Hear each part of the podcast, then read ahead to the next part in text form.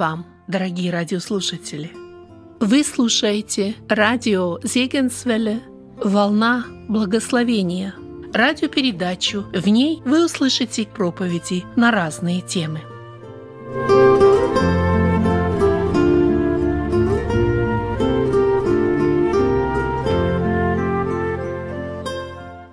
Вы слушаете продолжение тем по книге Эрнста Мудерзона «Иаков Иосиф».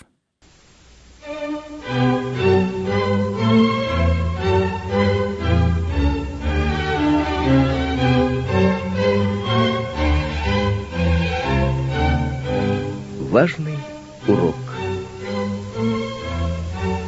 Первое время Иакову хорошо жилось у Лавана, но это продолжалось недолго – Слишком хорошо Иаков умел из всего извлекать выгоду и вскоре научился умножать свои стада. Тогда сыновья Лавана стали враждебно относиться к нему, видя, что их наследство уменьшается. Совместная жизнь становилась все тяжелее. И вот, наконец, через 20 лет пришло указание от Бога возвратиться в Ханаан. Об этом мы читаем в Бытии, глава 31, в стихах с 1 по 3. «И услышал Иаков слова сынов Лавановых, которые говорили, Иаков завладел всем, что было у отца нашего, и из имения отца нашего составил все богатство сие. И увидел Иаков лице Лавана. И вот оно не таково к нему, как было вчера и третьего дня. И сказал Господь Иакову, «Возвратись в землю отцов твоих и на родину твою, и я буду с тобою». Какое обещание! Великий, всемогущий Бог говорит ему «Я буду с тобою». И что делает Иаков? Он призывает своих жен и говорит им, что отношения с Лаваном и его сыновьями стали враждебными, и что Бог дал ему указание вернуться на родину. Обстоятельства для этого благоприятные, потому что Лаван отсутствует, занятый стрижкой овец. А потом следует стих и ушел со всем, что у него было. Можно ли увязать одно с другим? Бог говорит, я буду с тобой, а Иаков бежит. Нет, это совсем не вяжется. Из этого мы видим, что у Иакова совсем не было веры и доверия к Богу. Если Бог обещал ему «я буду с тобой», то ему не надо было бежать тайно. Он должен был бы уверенно и свободно предстать перед Лаваном и сказать ему «Бог дал мне указание вернуться домой. Отпусти меня». И если бы Лаван начал ставить преграды, Бог вступился бы за него, согласно своих обетований. Но нет, Иаков так не поступил. Несмотря на чудное обетование Божие, он тайно бежит. Почему? Потому что он не верил Богу. Он смотрел на Лавана и его сыновей, вместо того, чтобы смотреть на Бога. Сколько людей, поступающих точно так же, как Иаков. Они смотрят на что угодно, только не на Бога. Мне хочется преподнести им важный урок. Что, собственно, значит верить? На это есть много ответов. Верить значит доверять. Вера — есть отдача, вера, послушание. Все это так. Мне хочется сегодня дать тебе другое объяснение, которое я в своей жизни нашел практически. Верить значит считаться с Богом. В этом была ошибка Иакова. Он не считался с Богом, но считался с Лаваном и его враждой. Этому нам надо научиться сегодня. Верить значит рассчитывать на Бога. Несколько лет тому назад я проводил собрание в одном городе в Тюрингии. После собрания братья и сестры обступили меня и жаловались на свои нужды. «Если бы у нас был пастырь», — говорил один, — «Если бы у нас был благовестник», — говорил другой, — «если бы у нас был дом, где мы могли бы собираться», — сказал третий, «если бы у нас были деньги», — дополнил четвертый. Выслушав все эти жалобы, я спросил их, «Братья, сестры, вы знаете, что такое вера?» И потом я им сказал, что верить значит рассчитывать на Бога. Вы, сказал я первому, рассчитываете на способности пастора. Вы возлагаете надежды на евангелиста. Вы рассчитываете на зал, а вы на деньги. Начинайте-ка теперь рассчитывать на Бога. Они это сделали. И сегодня у них свой дом, евангелист, пастор и деньги, сколько им надо. Да, нам нужно научиться верить, то есть рассчитывать на Бога. Но для этого нам многого не достает. Некоторые рассчитывают на себя. Они смотрят не на Бога, а на себя. Смотря на себя, можно увидеть двоякое, в зависимости от твоих наклонностей. Или видят в себе силу, или бессилие и слабость.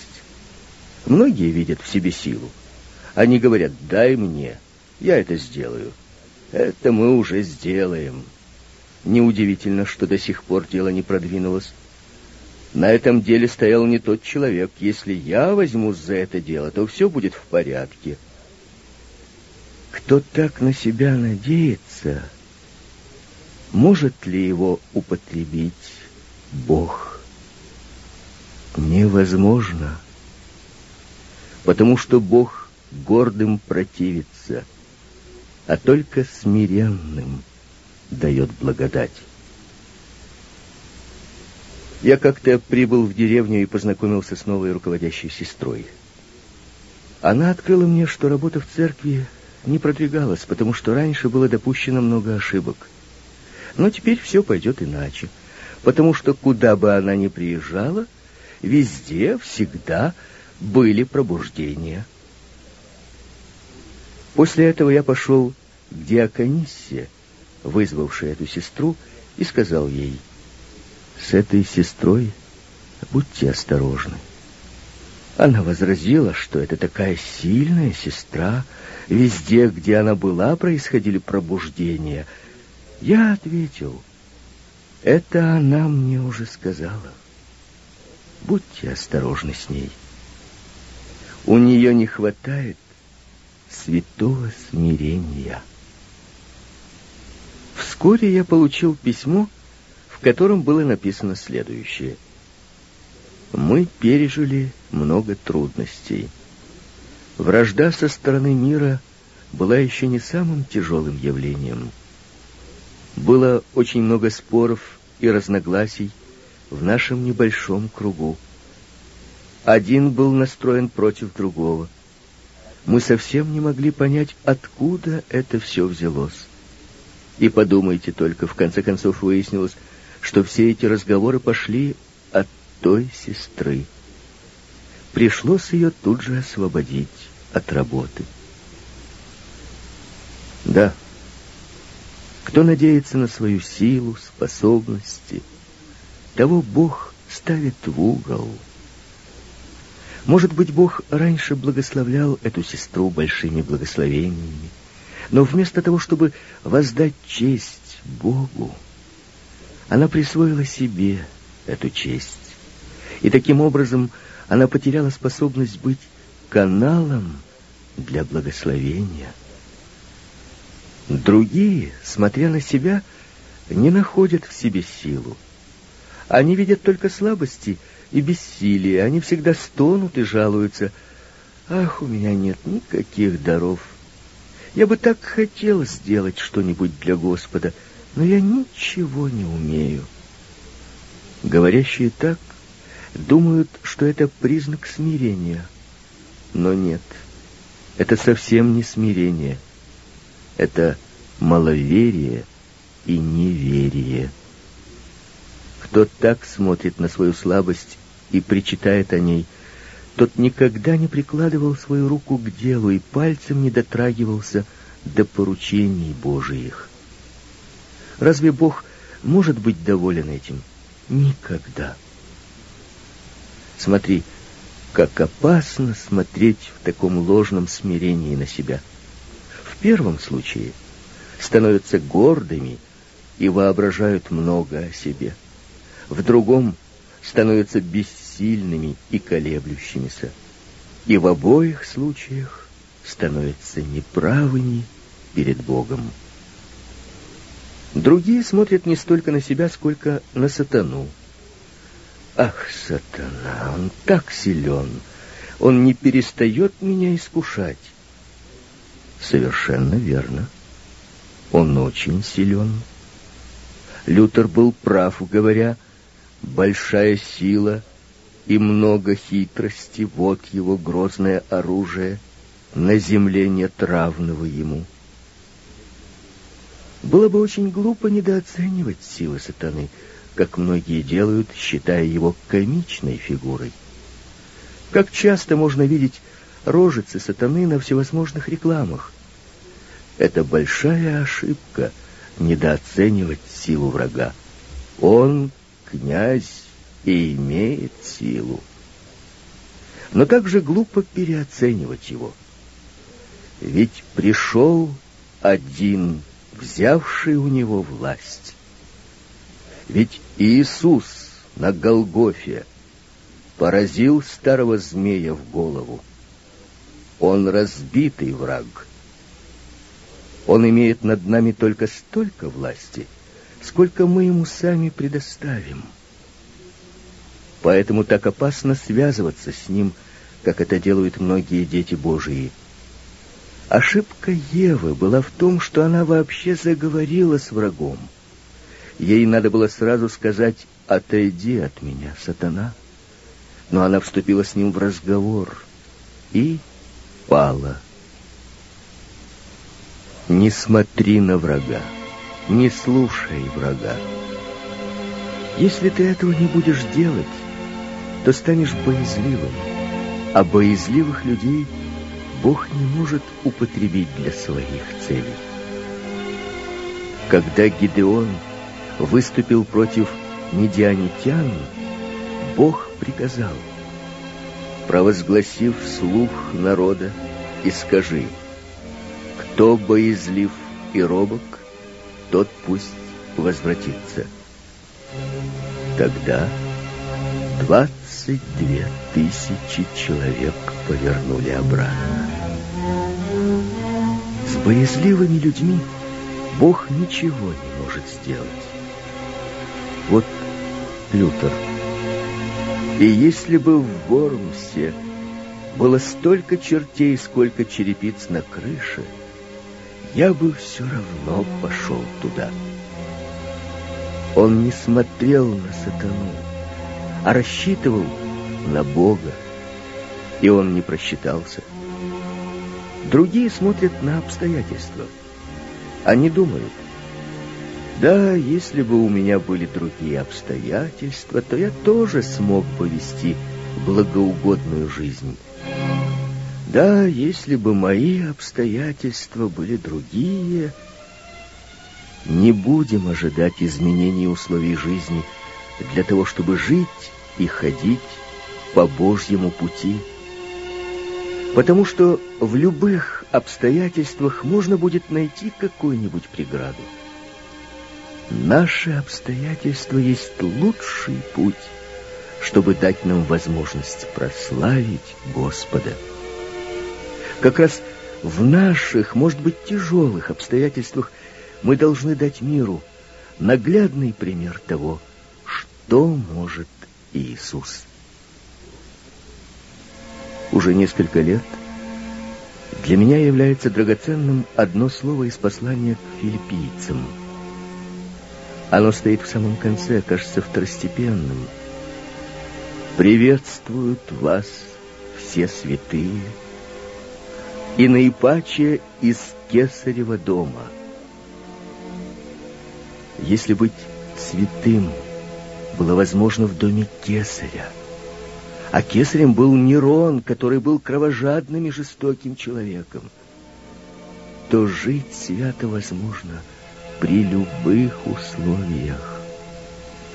А наши условия не настолько тяжелы. Наоборот. Так что не смотри печально на свои обстоятельства. Пусть ничто тебя не смущает и не пугает. Боязливые ты же знаешь, будут в озере горящим огнем и серой. И не смотри на людей. А это тоже многие делают. Да, я тоже хотел бы с удовольствием, но мой муж, моя жена, но мое начальство, но мои сотрудники... И потом начинается жалобная песня о неприятных, нехороших, несимпатичных людях. Дорогая душа, тебе надо узнать, как много в твоей жизни значат эти люди. Они твои благодетели. Что? Благодетель, говоришь ты? Да, твои благодетели. Подумай, если бы ты был всегда с такими любезными, добрыми людьми, всегда хвалившими и любящими тебя. Было бы это хорошо для тебя? Конечно, нет. Мне кажется, тогда, только не сердись на меня, ты бы стал совсем невыносимым и невозможным, потому что у тебя отсутствовала бы возможность научиться смирению, любезности, кротости и услужливости. Из тебя никогда не получилось бы овечка, какую хочет из тебя сделать Господь. Поэтому Бог в своей великой милости и мудрой любви поставил на нашем пути этих людей, причиняющих нам трудности, чтобы воспитать нас через них, преобразить нас в образ Иисуса Христа, Агнца Божьего. Пусть люди тебя больше не задерживают. Не смотри на людей, смотри выше. Смотри на Господа, стоящего за этими людьми и над этими людьми, чтобы тебя воспитать, чтобы тебя преобразить в свой образ. Да, отведи взор от всего прочего, смотри на Иисуса. Это правильный взгляд. У этого взгляда чудодейственная сила — когда Петр увидел Господа, идущего по морю, он воскликнул, «Господи, повели мне идти к Тебе!» Иисус сказал, «Иди». Петр подумал, «Если Иисус сказал «иди», значит, у меня получится». Он поставил ногу на море, устремив взор на Иисуса, и море держало его. Так же и мы можем идти по морю трудностей, и нет ничего невозможного, если только взор веры направим на Иисуса. Если только во всех ситуациях и вопросах жизни будем рассчитывать на Бога. Ведь написано, все возможно верующему. Все. Потому что Бог, на которого мы рассчитываем, может все. Его могуществу нет преград и границ. Кто рассчитывал на Него, тот испытывает в жизни чудеса Его милости. Потому что Господь все может. Он не может только одного. Он не может разочаровать надеющегося на Него. О, так надейся же на Него.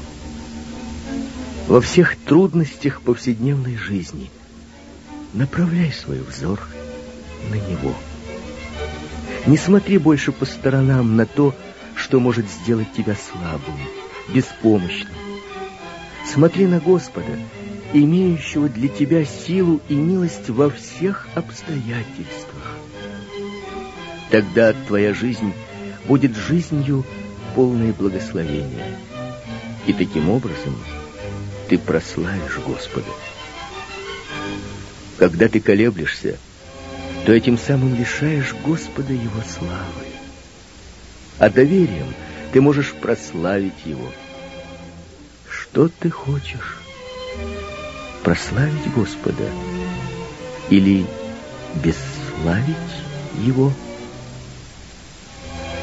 Так вот, если ты хочешь прославить Господа, то доверяй Ему.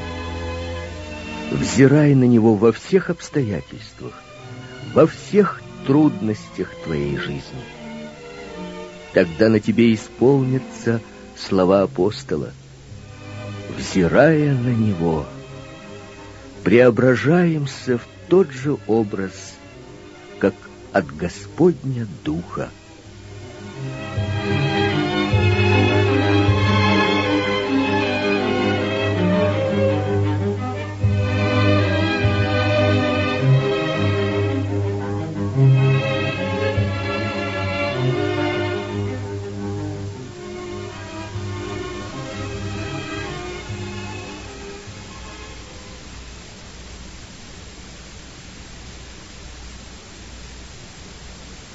Неприведенное в порядок прошлое.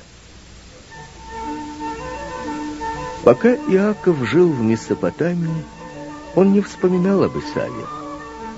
Или когда он вспоминал, то отгонял от себя эту мысль. Теперь, находясь на пути в Ханаан, он с каждым шагом приближался к своему брату. И огромная тяжесть ложилась ему на сердце. Что сделает Исав когда я вернусь домой. Не будет ли он мстить за украденное благословение? Все тяжелее давила забота его сердца. Наконец он решил, что самое лучшее — это послать к нему послов и сообщить о своем возвращении. Это, конечно, произведет хорошее впечатление на Исава и настроит его к примирению — и послал Иаков пред собой вестников к брату своему Исаву. Так читаем в Бытии, в 32 главе, 3 стихе. В землю Сеир, в область Эдома, и приказал им, сказав, «Так скажите господину моему Исаву». Это, конечно, произведет хорошее впечатление, думает Иаков, если я его назову так вежливо, подобострастно. Я мог бы сказать моему брату Исаву, но моему господину Исаву звучит лучше. Итак, скажите моему господину Исаву, вот что говорит раб твой Иаков. Раб. Иаков. Да, это хорошее выражение. Вежливее и не придумаешь. Я жил у Лавана и прожил до ныне. И есть у меня валы и ослы, и мелкий скот, и рабы, и рабыни. я послал известить о себе господина моего, дабы приобресть благоволение пред очами твоими. Вот так хорошо звучит послание, как будто Исав был царем. Это ему польстит. Он скорее пойдет на примирение, прощение. Послы отправляются. Их донесение коротко и ясно, как телеграмма из штаба. Мы ходили к брату твоему Исаву. Он идет навстречу тебе, и с ним четыреста человек. О, горе! Это превзошло все ожидания. Ни привета, ни ласкового слова, только жестокая действительность. Он идет тебе навстречу, и с ним четыреста человек. Теперь придет мщение за украденное благословение. Теперь наступит расплата. Исаф идет. Исаф идет, с ним четыреста человек. Большой страх овладевает Иаковом. Против этой силы Исава он совершенно беспомощен.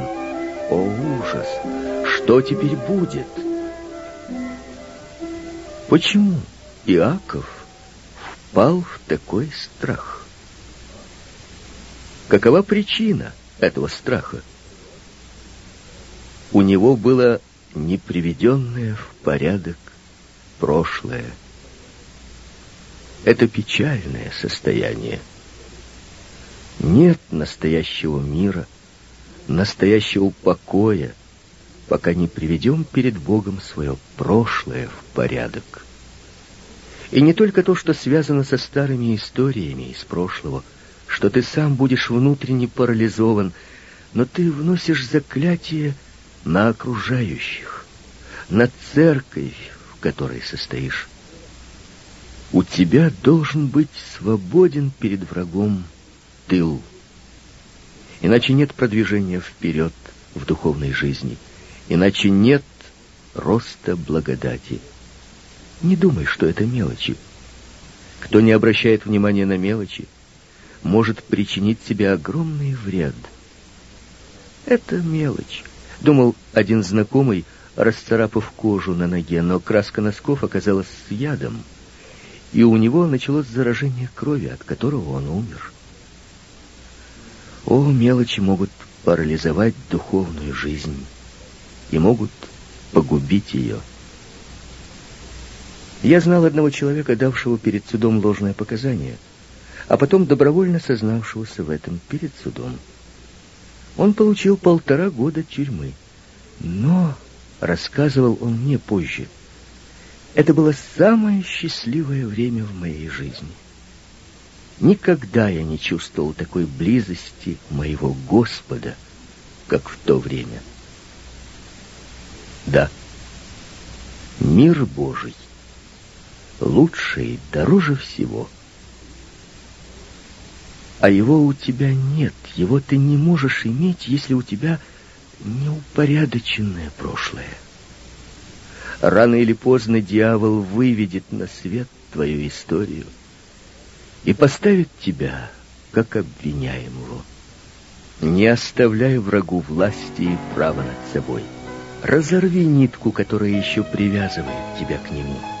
Приведи твое прошлое в порядок, но только не терзай себя теперь, ломая голову, о чем мне надо покаяться и что привести в порядок. О нет, я совсем не об этом говорю.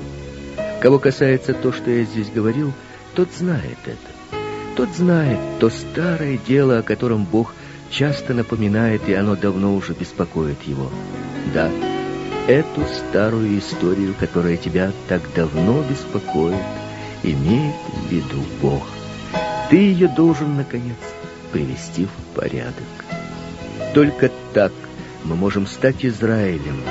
Только так можно проводить победоносную и все одолевающую жизнь. Ты этого хочешь, не правда ли? Ты хочешь быть победителем?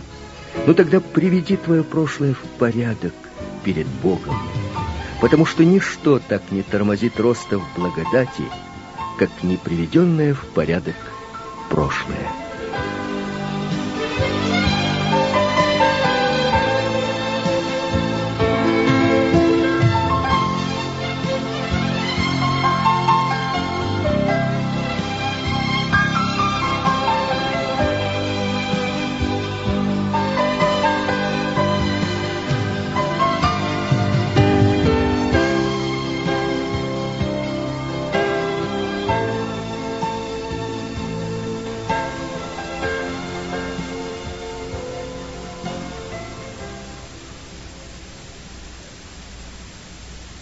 Правильная молитва.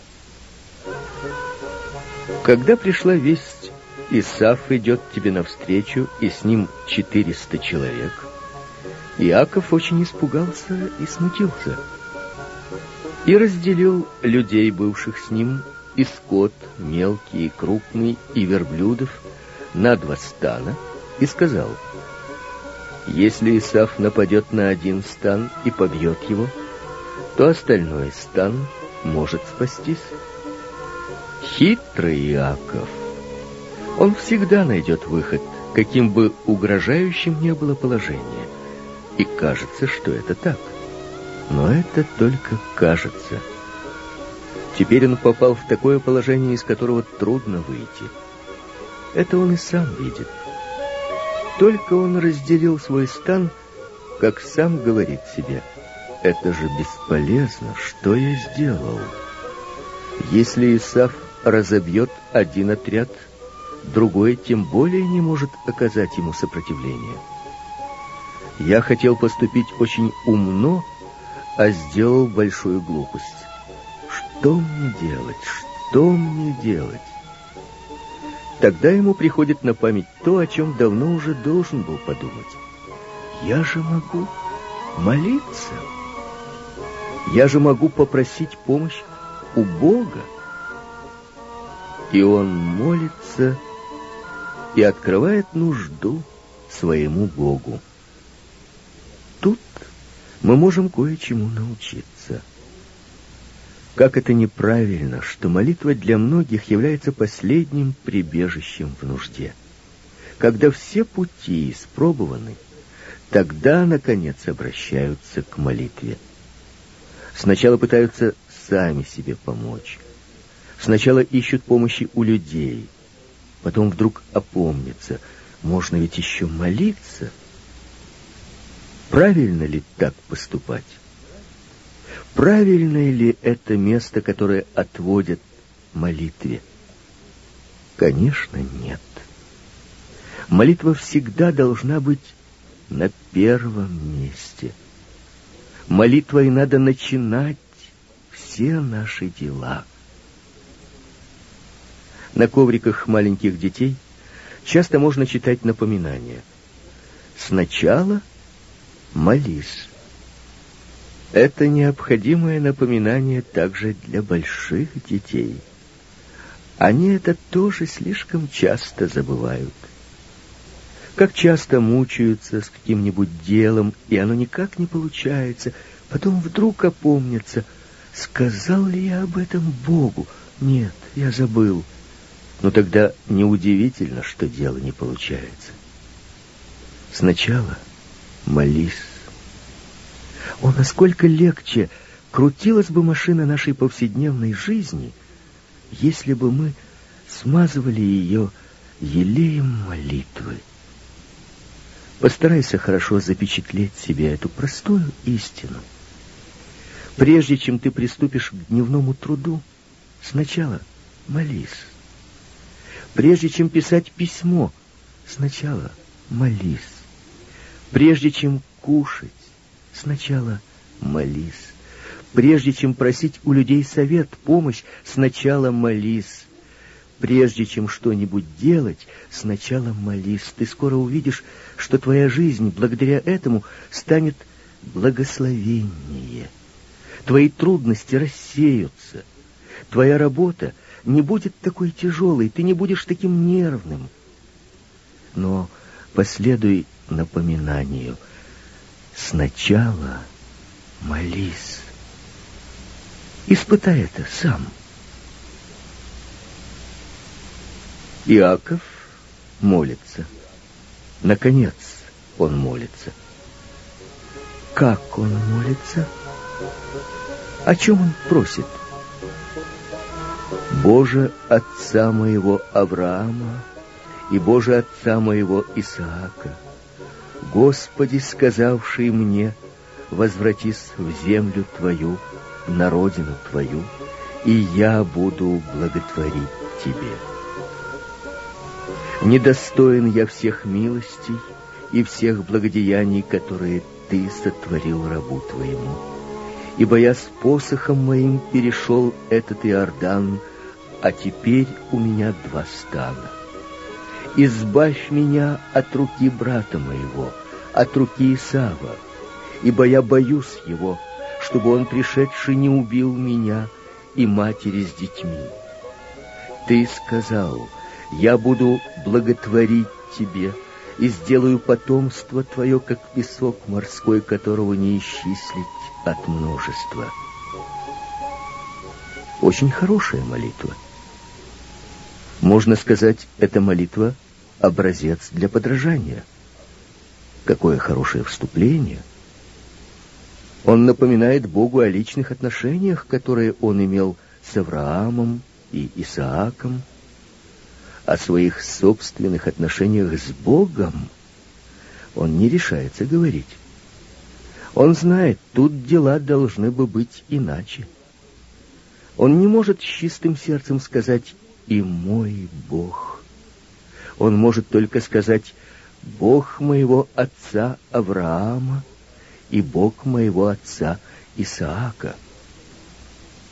Но если он не может говорить о своей любви и верности по отношению к Богу, то он может говорить о верности Божией по отношению к Нему – это он и делает со словами «Господи, сказавший мне, возвратись в землю твою, на родину твою, и я буду благотворить тебе». Он опирается на обетование, данное ему Богом. Это правильная сторона молитвы. Этому нам тоже надо научиться.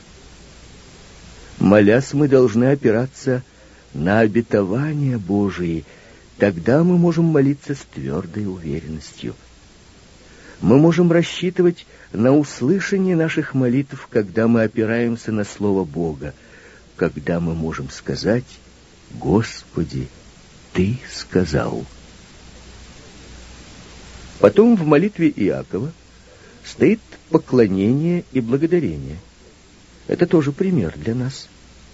И в наших молитвах оно не должно быть пропущено по отношению к великому Богу подобает смиренное поклонение до земли. А при взгляде на верность и помощь Божию не забудем и благодарение. Потом начинается сама просьба, та особая нужда, которую имеет Иаков. «Избавь меня от руки брата моего» от руки Исава. И в заключение еще одна ссылка на обетование, данное ему Богом. Еще раз, Господи, Ты сказал. Таким образом, обетование Божие образует рамку для его благодарения и для его просьбы. Не правда ли хорошая молитва — образцовая молитва. Мы можем увидеть, какими должны быть наши молитвы.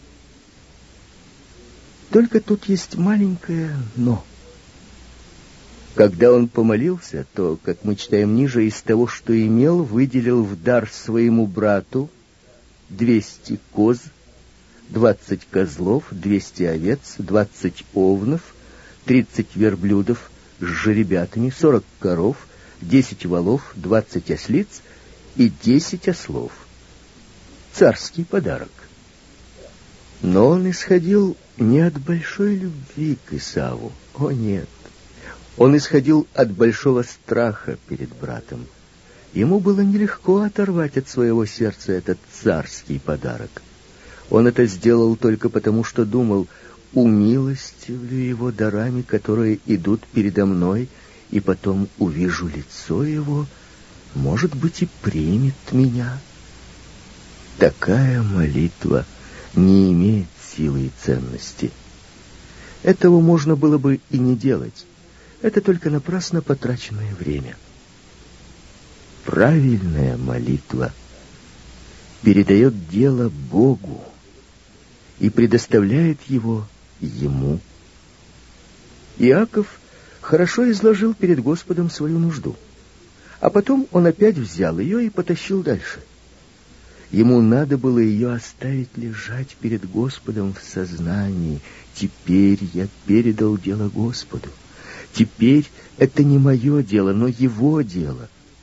Вот это очень важно в нашей молитвенной жизни. Молиться значит передать дело Господу, предоставить его Ему. И посмотри, это же нам разрешено. Ведь написано, все ваши заботы возложите на Него. Если я возложил мои заботы на Него, то у меня их больше нет. Тогда я свободен от них. А если я не свободен, то моя молитва была неправильной. Это же ясно. Теперь мне хочется спросить тебя, какая была твоя молитва? Была ли твоя молитва передачей и предоставлением? Или это был только набор фраз, слов, может быть, красивых фраз, как у Иакова, но все же только набор слов? Принесла ли тебе облегчение твоя молитва? Вселила ли она в тебя бодрость? Дала ли она тебе новую силу? Оказался ли ты господином твоих трудностей? Смотри, если всего этого не будет в результате молитвы, то она бессмысленна. Такую молитву лучше отложить. Молиться значит передать Богу свое дело. Теперь это больше уже не мое дело. Теперь это дело Бога.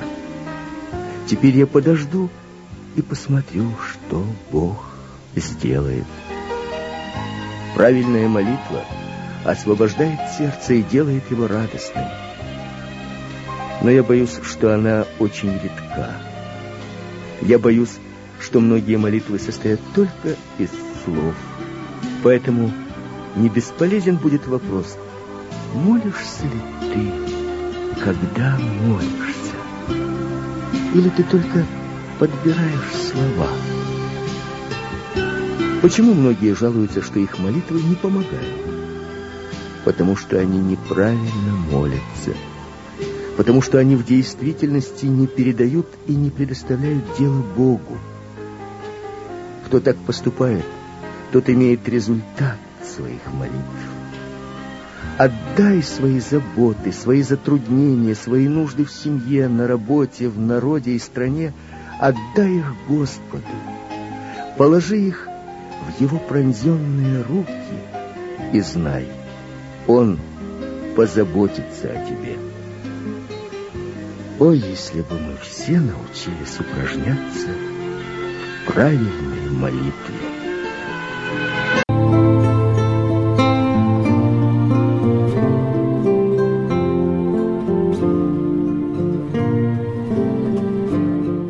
Вы слушали радио Зекинсвелле «Волна благословения» Город Детмалт, Германия.